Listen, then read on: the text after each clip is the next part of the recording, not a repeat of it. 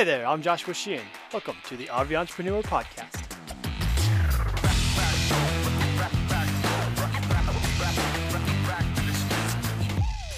The RV Entrepreneur is a community for RVers that are exploring ways to financially support themselves while living their RV life.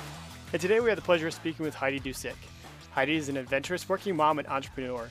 She helps families connect through simple and authentic adventures on her podcast, Ordinary Sherpa, her Instagram feed, website, and book through speaking and community building events.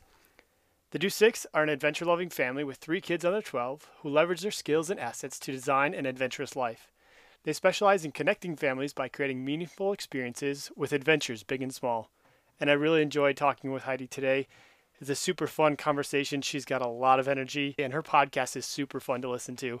I really enjoyed talking shop with her and talking about the entrepreneurial side of the business and how finding your tribe and creating community and culture and then turning that into something that's side hustle that can provide a little bit of income. And then also just their plans of you know having a gap year and how they're they're formulating and forming their life around their intentionality and, and what they want to get out of life and building things to get to that goal. And if you didn't catch the news the rv entrepreneur summit is changing. We're pivoting a little bit. We are turning it into an rv entrepreneur roundtable we're kind of changing the focus and making it from a presentation style conference to more of a collaboration and roundtable. If you want to get more information on that, I just released a podcast earlier that's got all the details, and you can also go to the rventrepreneur.com slash summit. Biggest things to know, it's going to be more intimate, more discussion, more networking and collaboration, and we reduced the price down to $99 for the four-day event. It's going to be a super fun time if you can make it out to Montrose, Colorado, September 7th through 11th. I think you're really going to enjoy yourself and you're going to come away with a lot of connections, enthusiasm, and ideas to help grow your business. Before we jump into the episode with Heidi, though, let's take care of our sponsor. The RV Entrepreneur Podcast is brought to you in part by RV Life Pro. Perfect for every RVer, you can plan your camping trips with RV Life Trip Wizard, then use the RV Safe navigation with the RV Life GPS and Campgrounds app. Both are included in the RV Life Pro. Eliminate RV anxiety by knowing exactly where you'll camp, get fuel, and even grab lunch before you ever hit the road. RV Life has every campground, RV park, state park, and national park to fit your style. Plan your entire RV adventure, including fuel stops, rest areas, shopping, and entertainment. Go to RVLife.com and start your free seven day trial, or download the RV Life app from the App Store. Travel dreams made simple with RV Life. Now let's jump into the interview with Heidi. Well, Heidi, welcome to the RV Entrepreneur Podcast. I'm excited to talk with you today. Go ahead and give us a, a, a brief rundown. Who is Heidi and what are you doing? Yeah. So Heidi is the host and founder of Ordinary Sherpa, which is a podcast for the most part that inspires families to connect through adventure. We are a family of five. And so I think part of this mission and the work of Ordinary Sherpa was to inspire people to say, A, you can have kids and adventure, and B, adventure more, right? I didn't want to give up all those adventurous fun things that I had at, you know, in my 20s and 30s. And so it's really been a fun journey to get my kids on board to explore different ways. So, RV Entrepreneur is really meaningful because I, I, found different ways to generate revenue and really support this lifestyle along the way. So, it's been a really fun journey. And I'm just meeting so many fun people. So, that's in a nutshell what I'm all about. And so, is Ordinary Sherpa full time gig for you? No, it is a side hustle. So uh, there's a couple pieces. I still have a W 2 job until the end of the year. My husband just resigned from his job. And our plan is that we have now reserved some money to keep supporting us on our adventures. And then we're generating some revenue through Ordinary Sherpa. And then he has a side hustle too. He's a handyman. So he does some side gigs as well. Nice. Very cool. It sounds like you guys are, you're, you're, tra- you're in a life transition. What has spurred that? Why is now a good time to make that transition? Yeah. We've been working for like 20 years, you know, and it's just getting old. I think that's part of it. When you start to look back, you're like, man, a lot of it has to do, though, with our kids' ages. So I have a 12 year old, a 10 year old, and a six year old. And while I never stopped adventuring when they were babies and toddlers, I do see this window. I don't want to say closing, but there's definitely a, a desire for my kids to lay down roots somewhere. And so there's definitely this, you know, yearning to participate in youth sports and, and things like that that we haven't really done yet. So I really feel like the next couple years we need to I don't want to say go all out, but that's kind of what we feel like we're doing. We're going to spend a significant amount of time on the road. So, generally speaking, we travel about four to five times a year on like two week stints.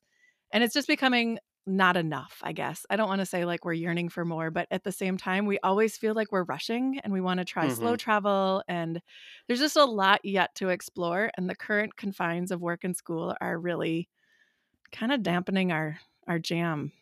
Mm-hmm. So you're going to take off and do some extended travel this summer?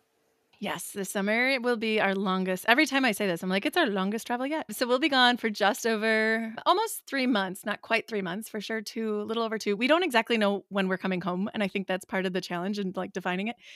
So we'll be heading up to northern Minnesota. We're from Wisconsin, so heading up to northern Minnesota, up into Banff, around Alberta and British Columbia for a while.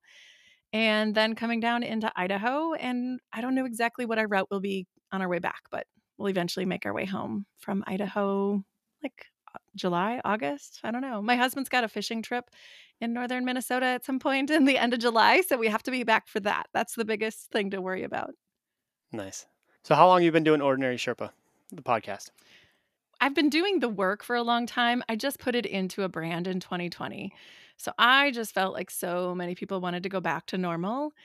And while I understood that desire, I also was like, you have an opportunity, people. Like, there's so much here that we could take advantage of. And I was finding that Wednesday, for example, Wednesday afternoons while I was working full time and while my kids were homeschooling, I put that in quotes. You guys can't see that, but I put it in quotes. We found that Wednesday field trips were like the best week, day of our life that week. You know, it was just the best thing because we were out exploring and it wasn't so, in the midst of like travel being shut down and the world as we knew it being, you know, turned upside down, we were finding solitude and really peace by going out in the woods and doing these really simple adventures.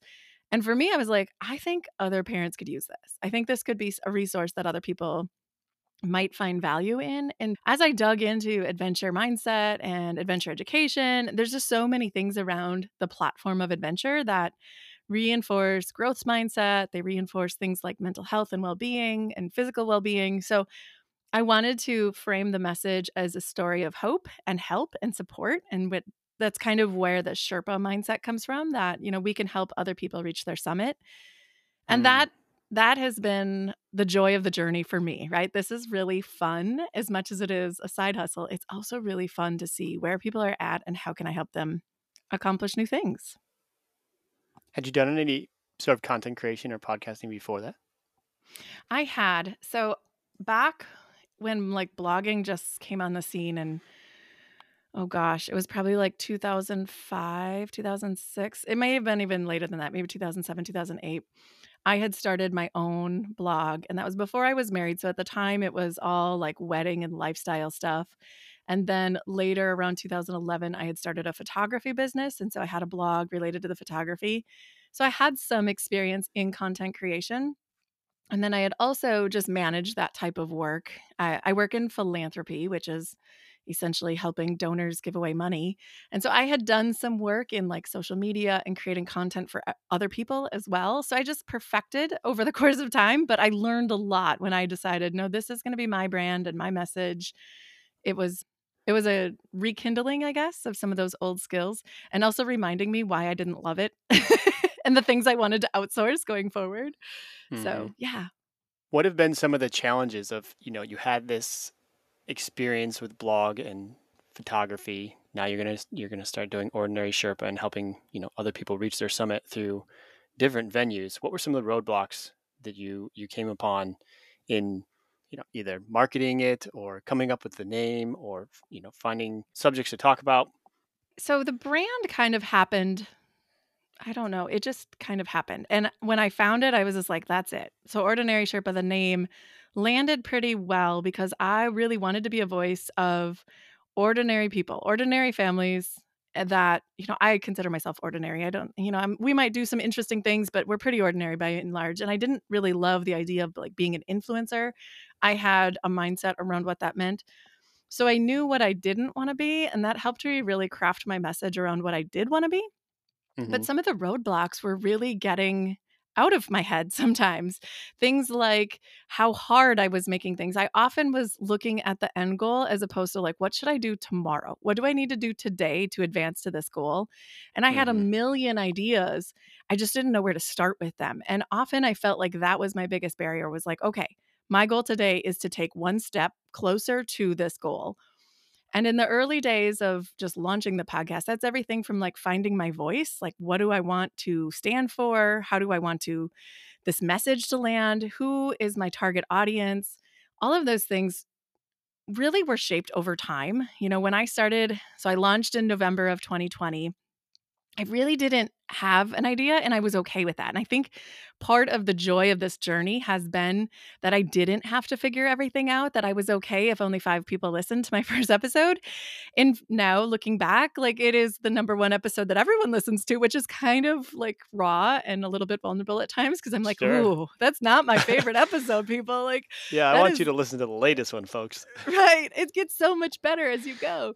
But I also didn't want to go back and redo that because I was like, this mm-hmm. is where I came from. This is who I was. I talk about being authentically honest and, you know, in alignment with who you are and what you crave and what your dream list is and all those things. So I wanted to, I didn't, I wanted to honor that as well.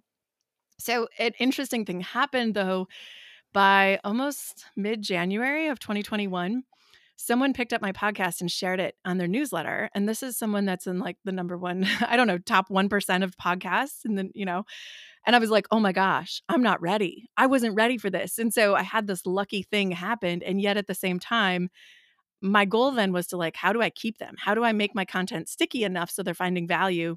And I didn't need to change. That's what I learned through it is it was good enough that they were sticking around anyway. And so I needed to embrace that that's a part of the journey, that it doesn't have to be perfect the hard part for me now as I look forward is I have so many ideas and it's so hard to focus and decide how can I delegate some of these? How can I outsource them? So I outsourced my editing at the beginning of the year and now I'm just outsourcing some of my marketing work. And I'm probably not at the place financially that it all makes sense to do that, but I know that I'm okay with that right now. You know, I'm in year two and a half that I would like to really start accelerating some of those other ideas and bringing those to the table because that's where I really love to play.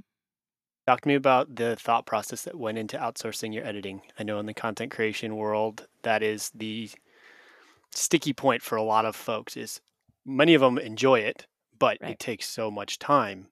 And yet when you hire an editor to do things of your content, the voice changes a little bit. What mm-hmm. was your thought process around that? How'd you go about finding someone and what have you learned from it? Yeah. It took me a long time to decide to hire, who to hire, to find the right person. And thankfully, this is the power, I think, of a network or of a community. Is I reached out to a couple of podcasters who I know had editors to say, Do you have any leads for me? And that was helpful because what I found was a person who was doing like podcast editing school. And so he offered me some basic questions to ask, and he would share it with his network. And I created a Google form just of the questions that I was looking for. And from that, I was able to assess okay, what is their vibe? Like, right? Do they align with the things I'm talking about? Do they, you know, will they understand my voice? Will they understand my audience? And I got through, I think I had like 15 applicants and i was pretty like nonchalant about the the marketing process i put it out there but i wasn't like heavy heavy marketing on all the different facebook groups or anything like that i just try to keep it within those that i knew and from the 10 that i got i think i selected five to interview and part of the interview process was i gave them an episode, a raw audio, and I said, I'd love you to give me just five minutes. Like, go through this. And I knew it needed work, right? It was one that I had not edited yet. And I wanted to hear what they got out of that raw episode versus what I got out of the raw episode. And I compared notes. And from there, I went to the final two. And then we just talked through pricing, workflows, you know, what are their expectations of me? What are my expectations of them? And ultimately, I landed on someone, and I'm pretty happy. You know, I, I would say I'm also at the point where I could utilize more of their services. And it was a trust issue more than a money issue or mm-hmm. anything else. It was sure. do I feel confident in their skill sets? How much more can I give them? And part of it was I was just so used to doing so much of this work kind of at the last minute. You know, I would do my batch recordings and my interviews months in advance. Well, a month, you know, like 30 days in advance. But a lot of like the welcome intros and the key takeaways that I have in each episode, those were often happening like within the last couple days before publishing. And so I was like, I have to get organized in order to really outsource or to really to put that added responsibility on someone else. Mm-hmm. And I'm just getting to that point now. So I've learned how we work well together And thankfully, I think the work when I tell them what I want and I'm a little bit more deliberate and directive on the front end, I get a much better result on the back end. So I am just learning to trust the process and that the skill sets of my editor are high enough that I don't have to worry about it. I can take it out of my oh brain capacity. You know, I can let mm-hmm. ease up some space for other things. So when you're coming up with ideas for your podcast, what are some of the things that you're focusing on? What are some of the topics that you you know you can go back to and, and hit on? And what kind of things are you looking for in the guests that you interview? Yeah. So I don't necessarily look for well known, you know, high fluting guests. I have a couple I've had and I was like, oh my gosh, this is my dream list. So I have a dream list that I'll say, oh, I would love to talk to this person. A podcast is a great platform to have really interesting conversations with interesting people. So I do have a few of those. Sometimes I have people reach out to me, but more than not, I'm looking for someone who has an interesting adventure story. And it can be everything from the type of adventure that they're doing. So, for example, I was following a family on that had done the Appalachian Trail, and their son, Harvey, it's the Sutton family, Harvey was the youngest person to hike the entire trail. He was five at the time. So I was like, well, that's an interesting story. And I think of all the people that have said to themselves, like, there's no way I could hike the Appalachian Trail. There's no way I could do that. Well, now to see that a five year old did it with his parents, mm. I was like, that's a story of inspire inspiration. So I look for things that inspire, in particular families.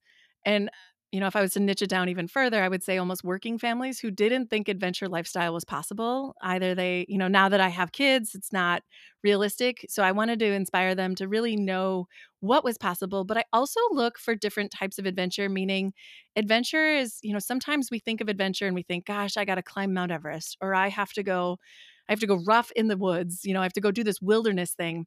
And I wanted to give a lens that the actual definition is really a new kind of risky or uncomfortable experience, it's not always these epic things. So they can be really simple things that are just different.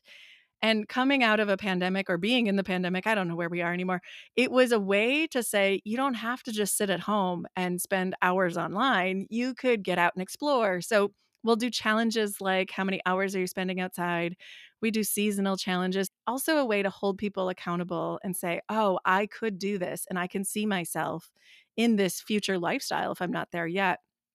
Part of it is giving hope, inspiring, but also giving them practical steps too. So I have little things that I've acquired through the years, everything from like travel rewards to brown sign. So a brown sign is one of those language things, is a term I use.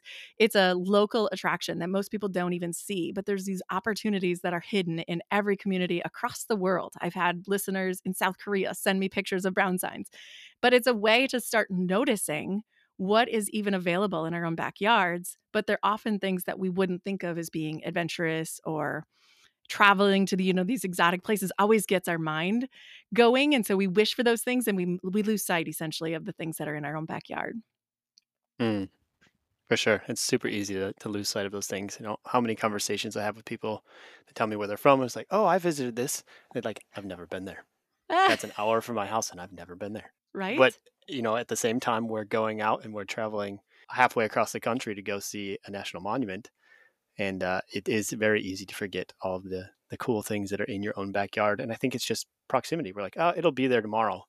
Yeah. And then tomorrow comes and you haven't done it yet. Yeah. And I also have found you know, the better I get at exploring my own local community, the better I am at traveling with my family and doing those things when we're there. So we're not always focused on the touristy things. You know, for example, go to Idaho or go wherever you want to those national monuments, but then look for like what's the hole in the wall restaurant or what does the local library look like? Do they have programs there for kids? For us, that's really important because we still try to connect and have community when we're traveling. Or we are on a mission. My youngest son loves ice cream. So his travel goal is to visit the, all the 50 states and taste the best small batch homemade ice cream in all 50 states. Things like that. They gave us an, an intention when we go, as opposed mm-hmm. to like always signing up for the attractions or the children's museums. You know, those things are fun, but they don't always help you really understand the what makes the community special or what's the fabric of the community. And so it's been a fun way too for us to get creative about exploring communities differently and traveling with really locals in mind. So, how can we get to know people when we're on the road, or how can we connect and create our own community and not feel like we have to have a budget, a vacation budget, right? Because once you start living this lifestyle, you're no longer on vacation. You're just having to fund your life as opposed to a vacation. And oftentimes people spend a lot more money on vacation than they would just in regular living. For sure. And I think a lot of folks that do extended periods of travel, you know, the first time that they get past that two week trip, it gets longer than that. They look back six months later, like, oh, we are in travel mode. We need to get into life mode, and we cannot be doing every single tourist attraction that costs twenty dollars a pop in every location and eating out four times a week. So that's that's very very accurate. I've seen Yeah. on some of your stuff you've referenced the term untourism. Is that what you mean by it? Yeah, that's essentially what it is. It's traveling differently. It's a way to really get it. It almost it, it merges together essentially adventurous lifestyle, which is our version of what we want our life to be, but also with some practices from like sustainability practices. So getting local as, as close as you can to the source, right? In some of the local or slow foods. But essentially we're we're looking for different ways to travel so that we connect with locals. That's what untourism means to us. What are some of the ways that you've been able to do that in the past? Mostly it's been through meeting locals you know having a conversation. I often will ask if i go to a gas station or if we go to a restaurant i will ask the waiter or the bartender or the you know cashier at the grocery store what is the favorite place that you would get ice cream because because Mm. ice cream is very particular to us or what makes this community so special how long have you been here you know and why didn't you leave that's those are some of the things like a lot of people will ask me well what brought you here and i was like well what makes you stay here so I think having some of those conversations has been a really helpful way to break the ice. You know, we started out this journey by really just Googling, quite honestly, like free things to do with kids in such and such a town. Mhm. And I just, I think as communities get better at SEO, you start to see the touristy things pop up again. And so we've just had to dig deeper. Things like Yeah.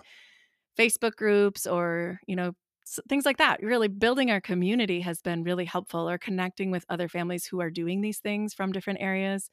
It's been really fun to get to know people. I've actually had my first, this is kind of an awkward, it was awkward at first, but now it's very normal for us where a listener had invited me to meet up with them. And kind of in the process of us planning this, I had said, Hey, do you know, it's just me and my daughter this time. Do you have any suggestions of where we should stay? You know, we're not big hotel chain people, but I'm okay with that. You know, I'm not opposed to it. It's just us. And she's like, Well, you could stay at our house if you want. We have like a guest room. And I was like, Well, that seems weird. But after I got thinking about it, it was super fun. I had traveled as a child, my family's huge. And so we had always traveled and like slept on the floor at my cousin's house, you know, and those were Mhm. really fun connections. And so, as awkward as that might seem, you know, because in the world today, we're so afraid of harming our children or putting ourselves in stranger danger kind of situations. And so it felt awkward at first, but really, as I got to know this person and we had spent so much time working together, she was in a podcast course with me. It actually felt quite normal. Like it was community building again, as opposed to we're going on a trip and staying with a stranger. And so I think some of it is has been a journey. It's not something you just I wouldn't have started there, obviously. Sure. But now having built those relationships with people, we often say too, you know, we're getting more and more into the boondocking space with our with our RV and we're a member of Boondockers Welcome, not that I'm like promoting it or anything like that, but it's been a fun way for us to say, well, here's what we can offer you if you're ever in Wisconsin. You know, let us know, we'll meet up. You could park in our driveway if you wanted to. There's a lot of options, but now I'm thinking about like, oh, I can help them too. It's not just me asking for things that benefit me. I can return that favor as well.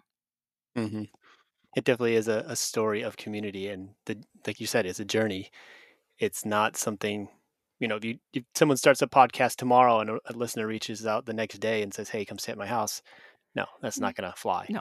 But you know, as as you build community, and again, as long as you're showing your authentic self, you start building those relationships. It's really cool to see how different dots start connecting, and a picture that you didn't even know was being drawn is you know connected dots being being shown out and displayed in front of you of building that community and it's with the travel it's cool to see how far and how wide that net begins to grow so you said you've got a w2 job through the end of the year. Is mm-hmm. ordinary sherpa something that you envision taking full time in the future? Like is it something that's going to create a full-time income for you and your family to, to travel when you want to? Potentially in the future, it'll probably still be a side hustle for a little while yet. So I should just give reference that we have been on this journey towards financial independence as well. So this side hustle is really working alongside things we've done previously. And hmm part of that was having a pretty massive savings rate for a long period of time with the intention that we wanted to take a gap year. Now, I say gap year, I don't even know if it's going to be a gap year. It might be a permanent lifestyle. I'm not sure.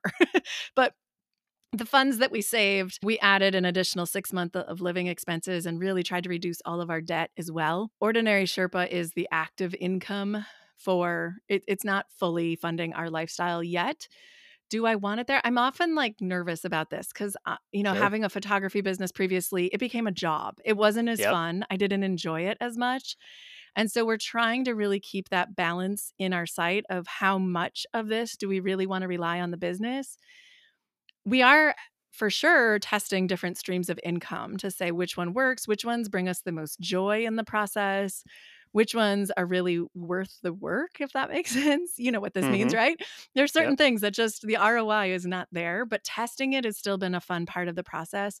So we're not there. Ordinary Sherpa is not going to fully fund us in 2022 or 2023, but maybe in three or four years, it could be much closer if all of those pieces align my husband and I are also open to other things. So I always felt like I'm okay potentially going back to work for lack of a better word, but if if we feel like this is too stressful or if it's not really helping us with stress reduction or our well-being takes a plummet because of all of this, well, I'm not opposed to going back to work either. This was just something we wanted to test in our life before you know, comes a point where my kids are gone or out of the house and I feel like I don't want to have regrets. How's that sound? so I'm hmm open to trying a lot of different things, but I don't have No, that's a really uh, cool. yeah. That's really cool. And I think, you know, just the whole fire movement and financial independence is gaining so much more traction because it makes so much sense. It makes Yeah. so much sense. And the, the flexibility to be able to say, hey, we're going to take at minimum a gap a year. And if these side hustles totally flop, we're not going to be in the poorhouse. Like we'll be able to Right. figure it out. We have this plan set. There's a lot of comfort in that safety net, and there's a lot of flexibility in that safety net too. Because you're right, maybe ordinary Sherpa fizzles out, and it's not what your your lifelong passion is, or something that is going to be for the next ten years. But when you're on this road trip this summer and you're out, you find something that just pops up, and that's the thing. You got the flexibility to pivot. And I think that's really cool. Yeah, absolutely. And I think that's part of the reason I've learned not to plan too far out. You know, I think part of this process, once you become a traveling adventurous family, you learn to pivot quick. I think that's what I've learned too is if everything's planned out, I have less flexibility. If if all of my accommodations, the way I used to travel was everything was planned, literally day by hmm day by day by day. And it just felt stifling. Like we didn't have enough. We'd find something that was really cool and we never had time to do it because they're just, you know, we didn't have enough space in our schedule and we had to get back to work or whatever it was. And so that has been, I think, a learning throughout this process that the more we can offer opportunities to really iterate on the road or on the fly and get some feedback and say, okay, what did we like about this? What do we don't like about this? it's given us a lot more power to have control over what the next day looks like really. I mean we've really embraced slow travel because there were so many times i felt like we were saying no more than we were saying yes to the opportunities when we were there and that that just didn't feel authentic to us. We wanted to really create more space in our schedule and in our life to do those things so it feels the same thing with the business. So I really like how you're expressing everything as a journey. There's a lot of folks out there that have a end goal of being full-time RV entrepreneurs, but the realistic nature of it is you don't go from working a nine to five in a sticks and bricks one day, and the next week you're full-time RV traveling with a full-fledged independent entrepreneurial business and making it work. So I really like how you're you're including a side hustle and just doing what you're passionate about, but also figuring out ways that you know you're providing value in the information that you provide to the community it makes sense that you would get value back in the form of monetary compensation or you know sponsorships all the different avenues that you can go down in that realm talk to me a little bit about how you've balanced working like i guess the fade transition between having a corporate job and living in a sticks and bricks but also wanting to get out more have more flexibility and include different streams of income into your lifestyle yeah so when this started I I am full time and my husband is a teacher just for clarity. So my husband has off in the summertime. So that was usually what defined our travel was my husband's schedule. Having the flexibility to go remote has been huge in terms of us being able to travel a little bit more. And that I think was the basis. That was kind of the start is okay, I can work remote. How many hours a week do I really want to put into this side hustle business, right? From the beginning, it was a curious journey. It was something that I was just exploring. And so it did take a lot of time up front. And as it started to really take off, that was where I questioned like how much of my life do I want to give up?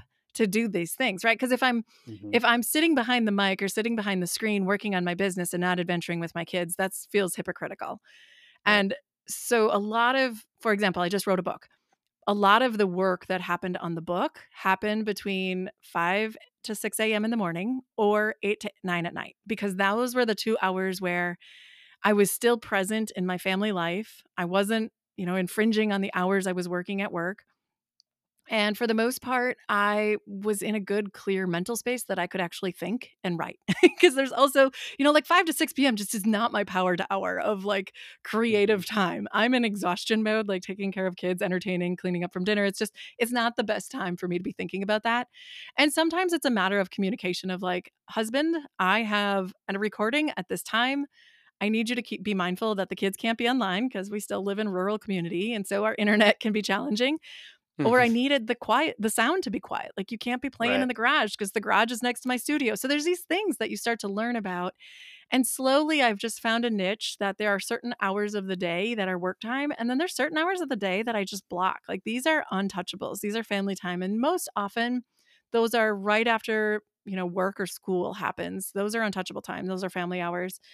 I really try to keep my weekends open so Saturday is an untouchable day. I do a lot of work on Sunday, Sunday afternoon, Sunday evenings, and then a lot of work. My podcast launches every Wednesday. So um, I will raise my hand and be totally vulnerable and say most of my work is happening Tuesday night at like eight o'clock just to get to the next episode out and have everything ready on the website. There's a ton of work that goes in just the night before. So I'm still there. I mean, I'm still kind of scraping by a little bit. And that has you know, once I fell into, I didn't want to replace a 40 hour week job with another 40 hour week job because I had to figure out how to optimize it.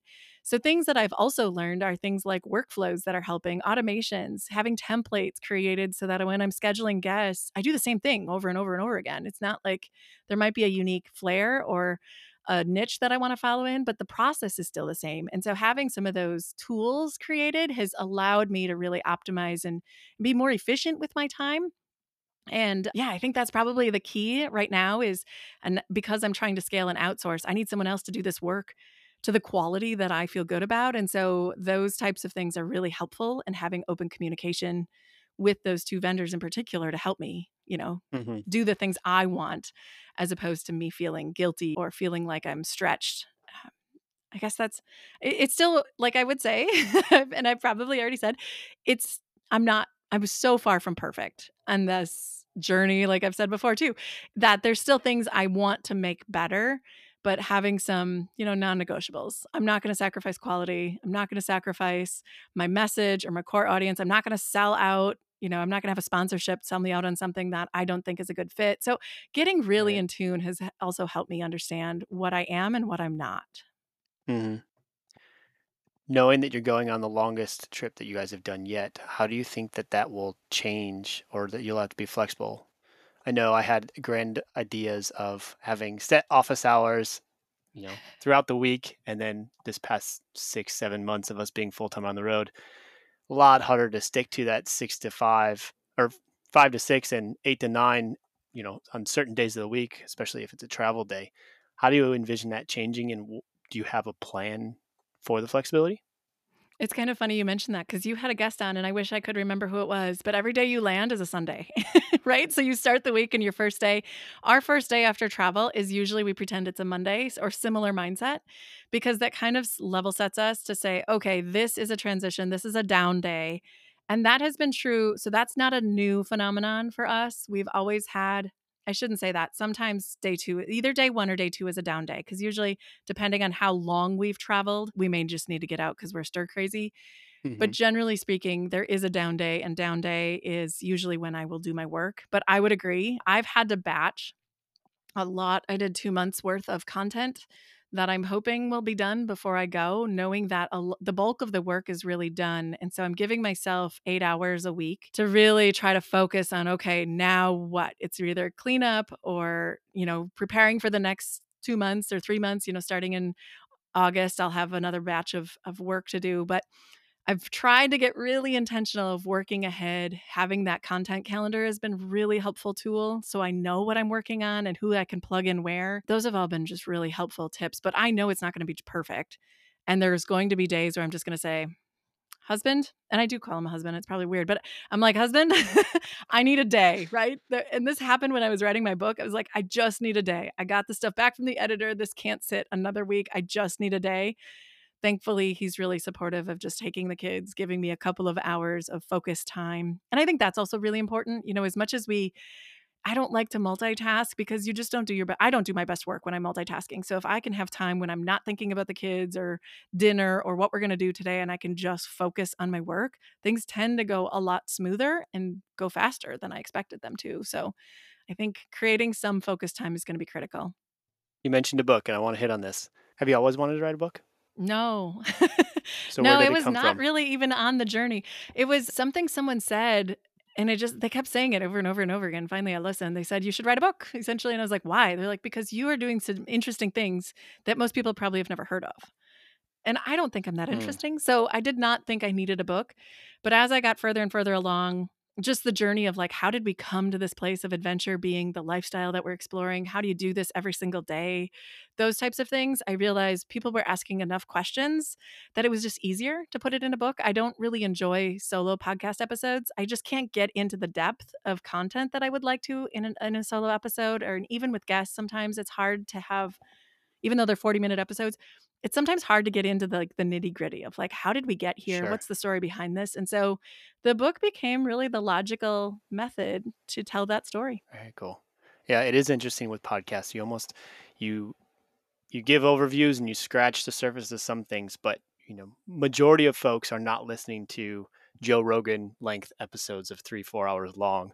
And so it's that's interesting. That's the second time I've I've interviewed an author and that's what they said. They said, you know, we have these other venues of things that we put out little batches of, but I wanted to dive deeper. And you can do that on a blog, but a blog is not as concrete as a book. When you put it Yeah. all together in a book, it's all distilled in one spot. Again, you can you can get down and get to those nitty gritty details in one setting, and also take your reader through the process of I want you to start here, I want you to end here, and this is how we need to get there. That's really Yeah. What did you learn while writing this book? What's Yeah. the title? beyond normal a field guide to embrace adventure explore the wilderness and design an extraordinary life with kids is the title and i know it's really long but it's because of seo so you can blame seo but beyond normal is what i call it most often on podcasts the book is really about our journey of growing up with kids growing up really my backstory i was not i mean we love to travel but we were not you know overly adventurous I was not the person that was like jumping out of airplanes or doing all that. And those were my brothers. I always say, like, I was I was the kid that was kind of more timid, that fell in line, that followed the rules. And it wasn't really until college that I really started to embrace this idea that life is more than just work and play, I guess. I wanted life to be more than work and play. How about that? Or I wanted play to be a larger portion of my life than work. Maybe that was a better description. And it was because I think I had gotten to this point where I followed all the rules on my life and it didn't turn out. And I want to say it turned out. It turned out exactly as it was supposed to plan, but I didn't think that was the plan I wanted anymore. And so I mm. had to have some permission for myself to really explore what life could look like. When I had my first child over 10 years, well, he's 12, so 12 years ago, there just weren't very many adventurous parents. And I just, I, you know, I couldn't find inspiration. I really felt like I had to figure this all out on my own. And given the dynamics of the world today, I wanted parents to not have to look so hard to figure it out, to feel supported along the way. And so that's really why I wrote the book. The hardest part was getting over imposter syndrome. I would not call myself a good writer. I had a really hard time thinking like what am I going to actually write about? And so I had this idea of a book brewing and I had this a couple people actually saying like you have to write a book and I was like what are you going to what do you want me to write about? and so it actually took people telling me what they wanted to hear for me to help guide or create the outline. And once I had a better sense of like, oh, these are the things that my audience are struggling with, then it became much easier. But those first couple steps of just really understanding what my audience needed and feeling like I had a story that was worth telling or that people would want to hear and read. That was probably the hardest part of writing the book. And there's also, I'm not, I wouldn't call myself like a detail person. I work on details when I'm really stressed. So the also the I guess the the other piece of this that I would say was really hard for me was just getting it published. like just getting through the final steps of all the things you needed to just get it out there and into the world. And once it was launched, I was like, okay, accomplished, right? I, and this is a long game. This is I'll be working on promoting and telling stories about the book and doing podcast episodes and things of that nature for a while. It's not like it's all over because I launched the book. This mm-hmm. is just the beginning of the next phase of that process and it's fun though because I've also learned so many things in the process of writing my first book that I see the potential of a second book in the future, not tomorrow, but definitely already starting to curate stories that I'm like, oh, this would be good in the next book. So now that I know I want to write a book again, I'm documenting things differently. Sure. And isn't it interesting how you that happens with all sorts of content creation? You know, someone will start and they'll do a YouTube video and then all of a sudden after it's done and completed, now they've got 15 other things like, hey, I could do a video about that. I could do a video about that. Right. Same thing with podcasts, same thing with blogs. And, you know, writing a book, well, a slightly bigger endeavor than uh, most of the other content creation, same thing. Like, oh, I did it. I can do this. Now I want to do about that too. Yeah. Very Absolutely. Cool. It builds confidence, I think. And then it really opens up the door in your brain of like, oh, I have all these ideas. I can't put them all in one thing, right? It's not, there was another, I already had a guest talk to me about my book and they're like, you didn't talk at all about on tourism. I'm like, well, I did in the book, but that's not what this book was about. You know, we'll talk about that, but that's, that wasn't the purpose of this book. So mm. there's still things to write about. Is that what the next book's going to be about? Kind of. I think it's more on the process that got us to gap year.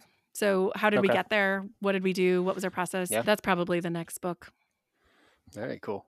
Sounds like I mean, I don't know how much you're into documenting it all, but Gap Year sounds like a really good documentary title as well. Maybe we'll see. We haven't done YouTube videos or really any video, partially because it just feels technical and I haven't gone there yet. but maybe, right? What have been some of the ways that you've decided to market the book?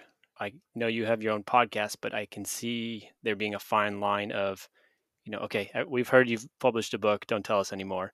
What right. other ways did you go out and market that you've published a book and, and getting it into the right demographic?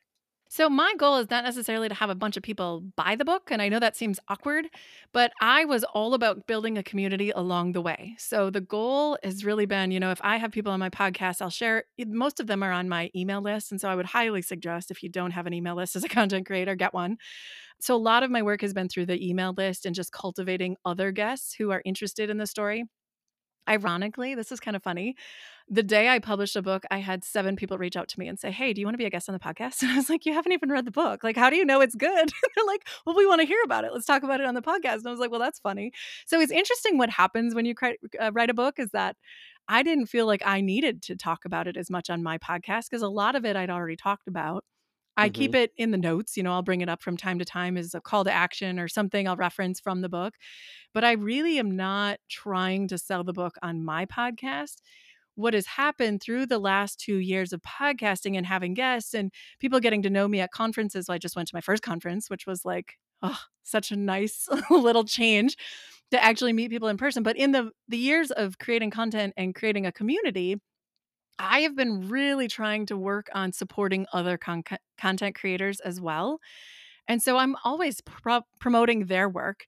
And now it almost feels like they're naturally coming back to promote my work without me even asking. So I do think part of the mindset in being a content creator, when I meet with people, when I'm doing one on ones, or even if I'm having a guest on my podcast, I always say, like, how can I help you? What is your goal with this podcast episode that would help you extend your brand or would help you reach one of your goals? And that is starting to come back to me now as a reciprocal effort. Like people have said, you know, you helped me so much in getting my word out. And it was a really fun interview.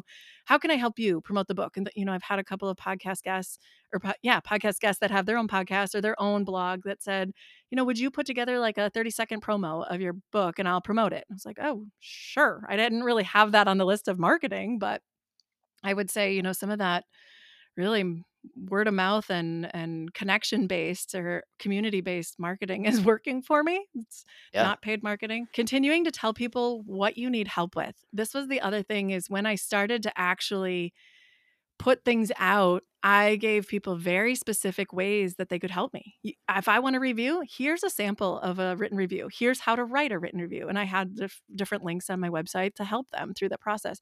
I wanted the ability for them to help me to be as easy as possible. So if you want me to speak at your professional women's network, awesome. Here's what you need to do. You know, like I would pr- plant an idea, but then also tell them, here's how you can take the next step. So it's not hard for you. Because I think so many times people want to help you, they just don't know what you need or how to take the first step. That's very profound. And I think it's, it's super poignant in that there's a lot of people that want to help, they don't know how. And as content creators, it's easy to feel like, hey, if I give them this example of how to write a you know a five star review on iTunes, it, it doesn't seem authentic. But at the same time, those folks want to do it. They're going to use their own words. They just don't know how. So if you give the template, everyone wins. That's really yeah. cool. Uh, just providing opportunities and giving guidance. You know, I want to help you. This is how you can help me. Very cool. Yeah. And, you know, Josh, it's also interesting because I have over the years started to realize if I wanted to help someone, there wasn't always a clear path. You know, if I wanted to help you, an RV entrepreneur, what could I do? I'll, you know, I might challenge you on this. like, tell me what I can do to help you. But then I started keeping my own notes. Like, I had an author say, you know, you don't, this doesn't cost you anything, but it, could you just add my book to your I want to read on, I think it's book burb, book blub, book. Oh my gosh, I can't even think of it. It's book bub that's a hard why is that hard to say? All you have to do it is like add it to your library of books that you want to read and that plays with the algorithm to get on other people's lists and it so it's these really simple mm. things that i was like oh my gosh that literally takes 30 seconds. Why wouldn't i do that? So it's mm-hmm. also been just knowing like how do i what are the options of things people do, have to do? They don't have to buy my book in order to help me. Sure and i think that last 30 seconds just help somebody listen to this podcast they're publishing a book and they're like, oh, I should go into Goodreads and book blurb and have my friends and the you know the podcast that I'm on put it on their want to read list so that it gets recommended by those algorithms because I had no clue. So right, that's really cool. That's really yeah. Cool. And if anyone's out there that's thinking about writing a book, feel free call me or you know message me. I'm willing to share all of this because I don't want everyone to have to go through the process I had to go through to figure it out. So mm-hmm. I I love those types of conversations and would love to help others in that process. It sounds like a lot of your projects and your intent is around community. Podcasting is very one way, one direction. What ways have you connected with your community? Yeah. Thank you. Because that was my intent the whole time. And then I realized podcasting is me sitting in a closet talking to a microphone. It's not a community, mm-hmm. right? It doesn't feel like I'm in a room with all these really fascinating people. The first thing I did was create a Facebook group, which I don't love Facebook and I don't love Facebook groups, but it was a way for me to have interactions for my guests to ask me questions. And then I went into, I have a small like challenge program where I get on one on one calls. Each season, we do like a, a two month challenge and we just get on calls and we talk with each other. It's almost like group coaching, but it's just like a cohort. It's a short term group that we can interact with each other, ask questions, and say, like, what are you struggling with today? You know, how can I help? Those kinds of things. But it's a group like crowdsourcing session. And then I also have a way where people can just it's called buy me a coffee and people can just book a one-on-one and when they when they buy me one cup of coffee, it doesn't take much, it's $5. They can have a one-on-one with me for 15 minutes and so it's it's allowed me to really get to know my listeners better. That has probably been the best way and then, you know, as you get to know people, we comment each other on each other's Instagram posts and stories and things of that nature and even though I have not met most of my listeners yet, I feel really connected connected to them. And so I think in as we've gone about sharing and supporting each other, there is definitely a community aspect that is growing. And that was my intent from the beginning. I always say, you know, there's this quote that says, You're the average of the five people you spend the most time with. Well, in quarantine, that was me, my husband, and three kids. Like, that was not, I needed to up my average, you know, I needed to meet other people and connect with other people that could help me think differently. And so it has also been a creative outlet, but it has been almost nourishing for my soul to meet with people who are inspiring me as well. So I get as much out of the connection time as as my guests and my listeners do. The buy me a coffee and 15 minutes of one-on-one conversation, is it been well received and well utilized? Yeah, I mean, if it meets if that was what someone wants it's an easy way for them to connect with me i don't keep track. I wouldn't you know i maybe i've had a 10 or 15 in the mm-hmm. last four or five months so it's not a ton. I wouldn't say it's like a huge revenue generator or anything like that but it's a fun way because i if i was to choose how i would meet up with people i would love to be like i imagine myself sitting in a coffee shop right? Just having a cup of coffee sharing stories those are the types of conversations I would prefer to have. And so it sure. kind of feels a little bit metaphorical, like, oh, we could just do this. And I always try to make sure I'm a coffee fiend. so I always try to like to let them know, like, oh, I'm drinking this kind of coffee today when I'm with you. It's it's more fun than anything. Very cool. It sounds like you've got your hands in several different things, all of them, again, reverting back to community with the podcast and the book and the Facebook community how are you going to continue to do that and also grow the community aspect as your life is changing as you're going on this longer trip and then you said you're, you're leaving your corporate job your w2 job at the end of the year. Is the community portion of it i assume is going to be at the forefront? Do you have any ideas on how you're going to add more fuel to that fire? Yes. That actually is the main focus for the fall of this year is doing a more I'm actually building the client path right now. Like, what would a success path look like in a community, in a membership like framework? Mm-hmm. So that's where my next focus is going to be you know so i always say like it's almost like the chinese new year like 2020 and 2021 was kind of the podcast and then the book was the year focus. So the next focus for me is on building community. Things like family adventure retreats or meetups that are intentional and really invite my guests and listeners to come together and meet in person and do something in a short period of time. That's probably a focus and then these I don't really like the word paid community, but it would be something that helps someone on their adventure lifestyle path. And I really continue to work with families with kids because that's that's where I am. That's who I speak to. And I've mm-hmm. it's interesting because I've had a lot of people who don't have kids and they were like, "Well, can I still join?" I'm like, "Yes, you can still join. I'm just letting you know it's coming from a, lefer- a reference of having kids because it adds another layer to the work." But community is a major focus as we go forward is how can we meet up more? How can we meet and connect and do interactive type things through group coaching or hot seat challenges or things like that each month. So mm-hmm. that is where the work is going. So you can, I mean, if you wanted to, you could find out more about that. It's all in waiting form. It's on a waiting list. I just did a beta group with it for the last six months, and we're wrapping that up here in June before I leave. And then we'll be relaunching that in the fall. But you can get on the waiting list if you want. That's ordinarysherpa.com backslash arena, like you're in the arena with all of us. Nice. Well, uh, jumping off of that, go ahead and, and let us know where if folks are interested in connecting you with you, Heidi, or learning more about Beyond Normal, a field guide to embrace adventure, explore the wilderness, and design an extraordinary life with kids, and your podcast. Where is a good place for them to go catch up with you online and connect Thank you. Thank you for offering that. Yes, everything is available at ordinarysherpa.com. So that is the website. From there, you can find the podcast. You can find my email list with a bunch of free stuff that's already out there. Or you can find me on Instagram. I post pretty regularly, although I am really trying to slow down and be more intent and present this summer. So I'm already telling people, like, don't expect every single day. I'm slowing down a little bit. Those would be the places where I would start because you can pretty much go as deep or as shallow as you want there. Awesome, Heidi. Thank you for sharing that. And guys, I, I listened to a few po- of the podcasts on Ordinary Sherpa, and it's definitely going to stay on my subscription list of ones that I'm going to continue listening to. It's been a pleasure talking with you, Heidi.